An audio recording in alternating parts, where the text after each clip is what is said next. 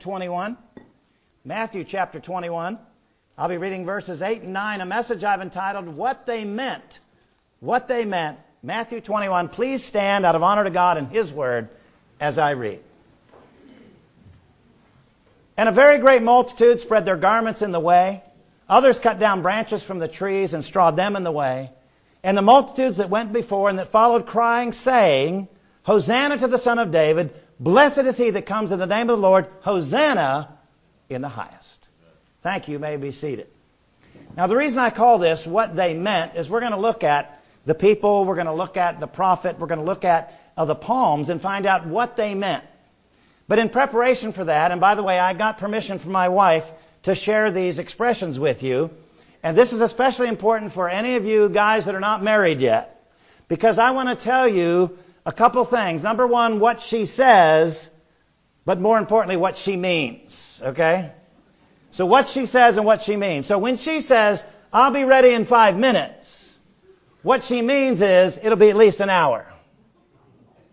When she says, I have nothing to wear, what she means is, I have so many outfits, I need to buy a new outfit so I don't have to dig through my closet. When she says nothing's wrong, what she means is, everything's wrong and it's your fault. When she says, we need to talk, what she means is, you need to listen to me and admit you're guilty. When she says, I'm not mad, what she means is, I'm furious, but I'm not going to tell you why. You have to figure it out yourself. When she says, it's not you, it's me, what she means is, it's definitely you. And when she says, excuse me, what she means is, I heard you just fine. I'm giving you an opportunity to change what you just said. So that's a lady, you know, what she says and what she means. But I want us to look at Palm Sunday today and find out what they meant back then, starting with the prophet. The prophet. Matthew quotes Zechariah chapter 9 and verse 9 as being fulfilled by Jesus on that first Palm Sunday. Again, he says in verses 4 and 5 that it might be fulfilled which the prophet wrote and so on. He's talking about Zechariah in Zechariah chapter 9 and verse 9.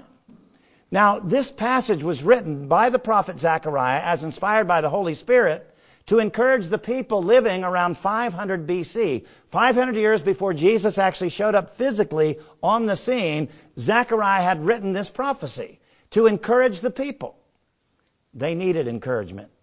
They needed encouragement because both the northern and southern kingdom of Israel had been destroyed. And they also needed encouragement so that they would know there was a future hope for them. And I want us to look at that prophecy from Zechariah chapter 9 and verse 9. And I want you, as I read it, I want you to consider how uplifting it is. Rejoice greatly, O daughter of Zion. Shout, O daughter of Jerusalem. Behold, your king comes unto you. He is just and having salvation, lowly and riding upon a donkey and upon a colt the foal of a donkey. And I will cut off the chariot from Ephraim and the horse from Jerusalem, and the battle bow shall be cut off, and he shall speak peace to the, to the nations, and his dominion shall be from sea even to sea, and from the river even to the ends of the earth. This is a really encouraging prophecy to these people who were extremely discouraged.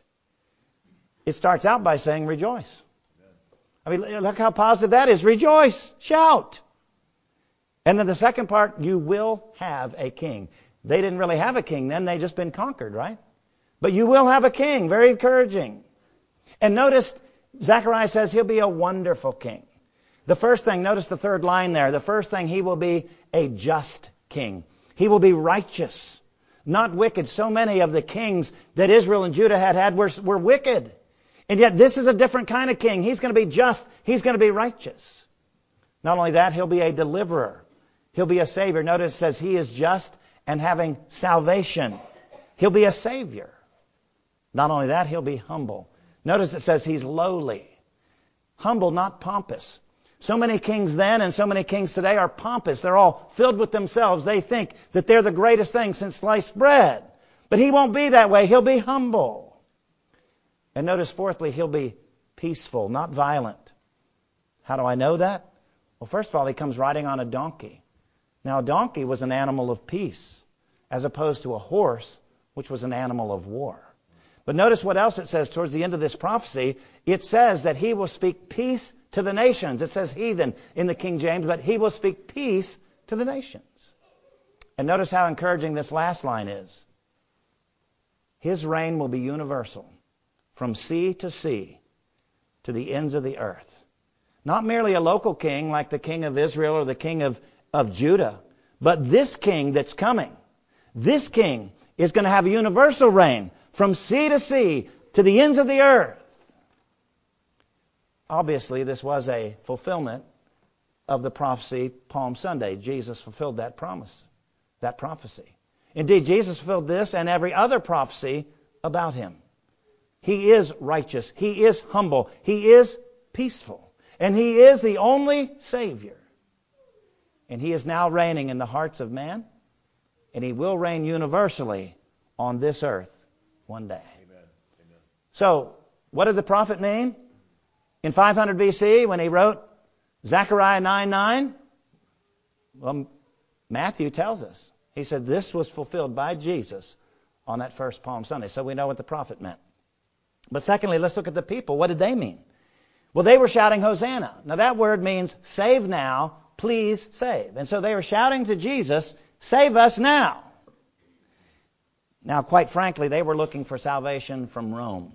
Rome was the one that was running the whole show at the time, and these people wanted salvation. They wanted deliverance from Rome. They weren't so concerned about being delivered from their sin.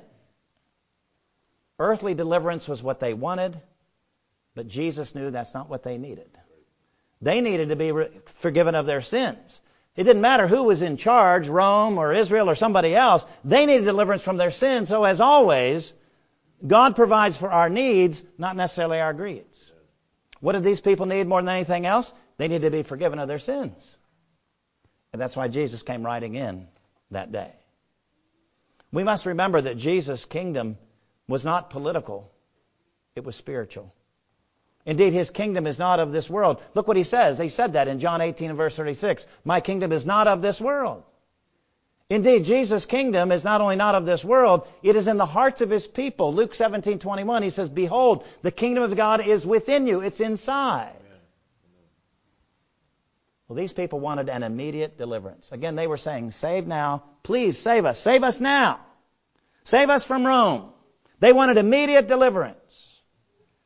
Well, Jesus offered them the deliverance they really needed right then, just as he offers it now. What deliverance does Jesus offer now? Not deliverance from China or Russia or Rome or anybody else. He offers deliverance from our sins. And if you receive Jesus Christ as your personal Savior, you will receive His salvation immediately, right now. And you say, well, how do I receive Jesus as my Savior? You believe that Jesus died on the cross to pay for your sins, that Jesus was buried for your sins, and the third day Jesus rose again from the dead. When you truly believe in Jesus like that and you receive Him as your Savior, He takes your sins away immediately. Immediately. But notice in verse 9, these people said something else. They said Hosanna, but then they said Hosanna in the highest. What does that mean? Well, if you're using a different version of the scriptures, yours might say Hosanna in the highest heaven. And that is because that's what they were saying. As they were shouting Hosanna to Jesus, they were appealing to heaven for their salvation, and they were acknowledging Jesus is heaven's Savior. When He came riding in there, they said, Heaven, please help us. And then they saw Jesus and said, Here's our help, right here. Here's our Savior. And so now we, we know what they meant when they said Hosanna and Hosanna in the highest. But they weren't done. Also in verse 9, they call him the Son of David. What does that mean? Well, this was another title for Messiah. Messiah is the Hebrew form. Christ is the Greek form. It all means the same, Messiah. Son of David. Now, Jesus elsewhere claimed to be the Messiah, like in chapter 26 and verse 24 of Matthew. Also, elsewhere in John chapter 4 and verse 26, Jesus claimed to be the Messiah. But Jesus also allowed others to claim him as the Messiah. Like Peter in Matthew 16, 16, where he says, You're the Christ the Son of the living God, or Martha in John 11:27, or this Palm Sunday crowd. He allowed them to acknowledge him as the Christ, the Messiah. And Jesus still allows us to do the same thing today. To claim him and to proclaim him as the Messiah, the Christ. First of all, it's our responsibility. In Matthew 28, 19 and 20, Jesus said, Go into all the world. Preach the gospel to every creature, baptizing them in the name of the Father and the Son and the Holy Spirit, teaching them to observe all things whatsoever I've commanded you. And lo, I'm with you always. It is our responsibility to proclaim that Jesus is the Christ to this world. But more than a responsibility, my friends, it's our privilege. It is our privilege. What an honor we have. Think about it. You and I are spokespeople for the Messiah. Not for somebody that's uh, a, a head of a corporation or something. The Messiah, Jesus Christ. You and I are spokespeople for Him. And we are to proclaim that He is the Christ. He is the Messiah. Now, the Bible never calls us spokespersons for the Messiah, but the Apostle Paul does say this in 2 Corinthians 5.20. He says, Now then we are ambassadors for Christ. What's an ambassador? An ambassador is a representative. An ambassador goes out acting on behalf of the person who sent them. He not only speaks for them, he lives for them, he serves for them. And so Jesus called himself Messiah, but he let other people call him Messiah, and he has commanded us to let the world know he is the Messiah. He is the Son of David. We are his spokespeople. But those folks weren't done that day. They called him Hosanna. They called him Son of David. Look also in verse 9. They called him blessed. Blessed is he. Now, this word blessed literally means to be happy or to be congratulated. And so, as Jesus is coming into that town on, uh, coming into Jerusalem on the donkey, they're saying, we should congratulate this guy. He's amazing. Why? Because Jesus was doing the will of his Father by entering Jerusalem in triumph, fulfilling prophecy. But also, he was doing the will of his Father by entering Jerusalem in obedience to become the once for all sacrifice for sin.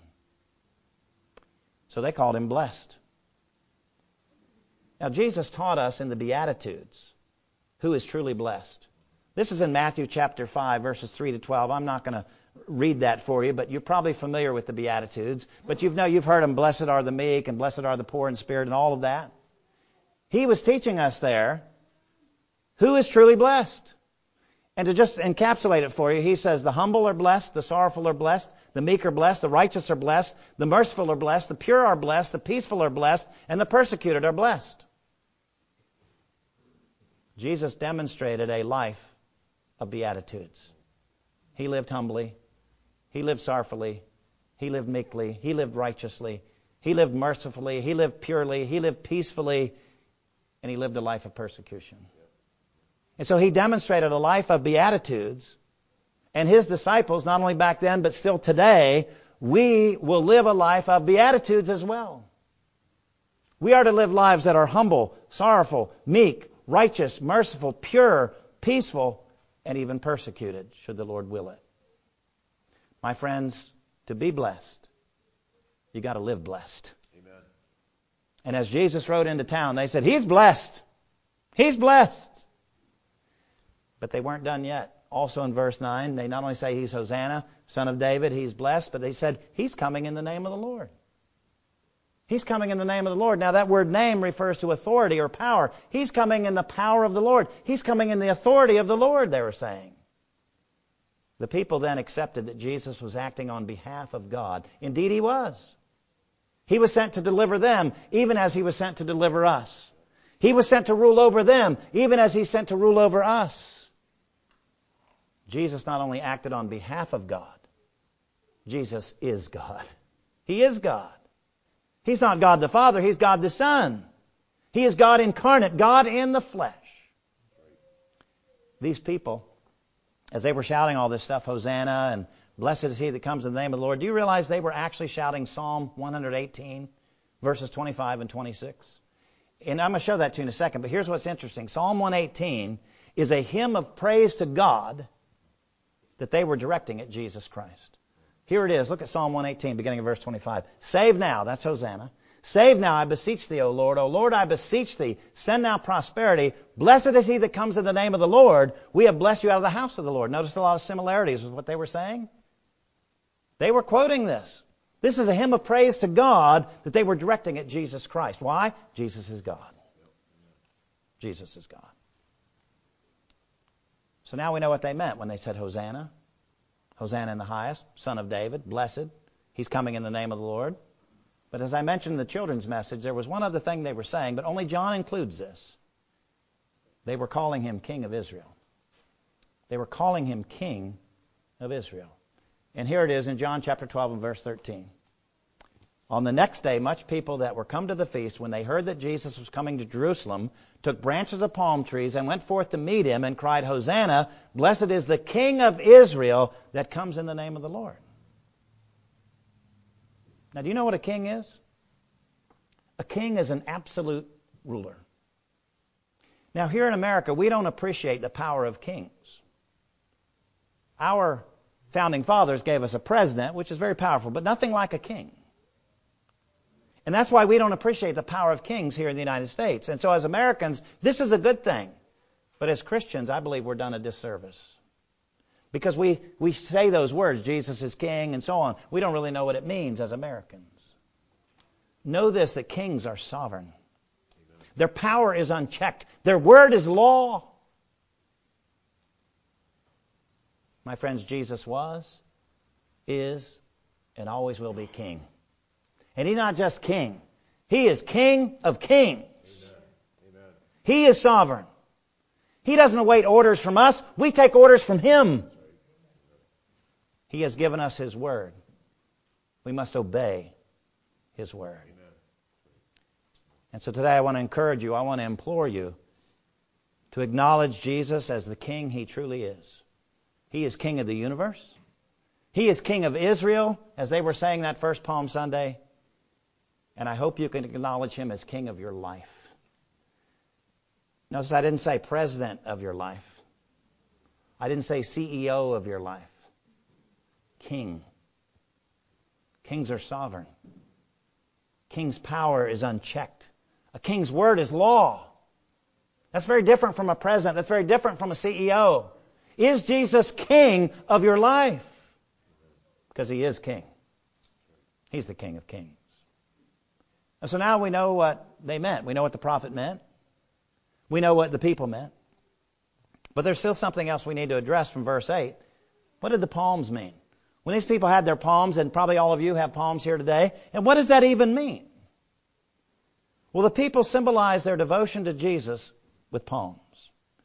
And as they pulled those palms out, whether they waved them or they laid them before him, number one, that was an acknowledgement of royalty. Back in that day, when you had those palms and you waved them, replaced them, you were saying, this person is royal. This person is king. And of course, they were calling him king too. You say, well, that's weird. Why would they put palms in front of people saying that they're royalty? Well, we still do that today. You ever been to a wedding and the flower girl comes and puts the petals in the aisle? They don't put the petals down for everybody, only for the bride. Because on that wedding day, the bride is queen for the day. And as queen, her feet should not have to touch common ground like everybody else. And so she walks on flower petals. Well, they did the same thing with the palms in that day. He's king. He and his donkey shouldn't have to touch common ground. We're putting our clothes and we're putting our palms before him. Not only was it an acknowledgement of royalty, it was an acclamation of victory. Whenever people picked up palms in that day, would swing them back and forth, that symbolized victory. And thirdly, the palms, waving them or laying them before him, was an act of worship. An act of worship. And so in a few minutes, you're going to be invited to do the same thing right here in this church. You're invited to lay your palms before Jesus. Now, Jesus actually isn't going to be here. I couldn't get him. I tried. But anyway, uh, but we have an actor playing Jesus. But I don't want you to get lost in the fact, oh, that's Andy. I want you to think about what if Jesus were really here? What would I do with this palm? Would I do what they did on that first Palm Sunday and lay it before him? Acknowledging him as my king? Acclaiming his victory over sin and death? Would I engage in a physical act of worship? You know, we Baptists don't get real physical in worship, do we? In early service, we sang Victory in Jesus just like we did here, and Gary was trying to get people to clap, and they wouldn't do it. I didn't want to hurt his feelings. I said, it's too early. That's the only, it's just too early. We don't get real physical as Baptists. But I'm inviting you to get physical today. Amen. and work your way to the end of the aisles. He'll, he'll be in all these aisles and lay your palms before him. Not just reenacting Palm Sunday, but acknowledging him as your king, acclaiming his victory over sin and death, and as an act of worship. But I want to point out one other thing very sad about this story. The same crowd that was shouting, King of Israel, on Palm Sunday, was shouting, Crucify him by Friday. Same people. Same people that were saying, Oh, he's king. Not even a week later, same people to the same man are shouting, Crucify him. Jesus didn't desert them, they deserted him. You know, our commitments to Christ are often short lived. We'll leave church, we'll be all excited about our faith in Christ, or we'll go to a conference and we'll come back, and we're all excited, all fired up about our faith in Christ, and then a week later, maybe a month later, all of a sudden it wanes. We're not excited anymore. Our commitments to Christ are often short lived, just like these folks on that first Palm Sunday. But I want to encourage you, I want to implore you, may we remain faithful to Christ.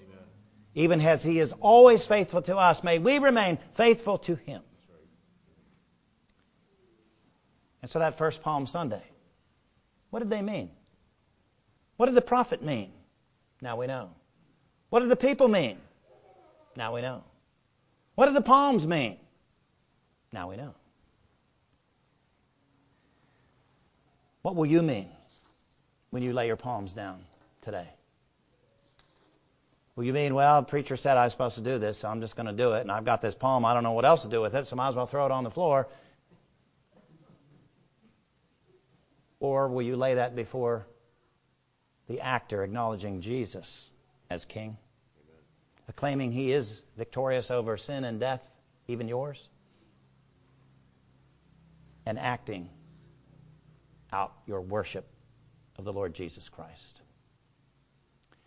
Before I conclude, though, the very most important thing that you can do today is receive Jesus Christ as your personal Savior believing he died, was buried, and rose again from the dead for you. He's already king. You can't make him king. He's already king, all right?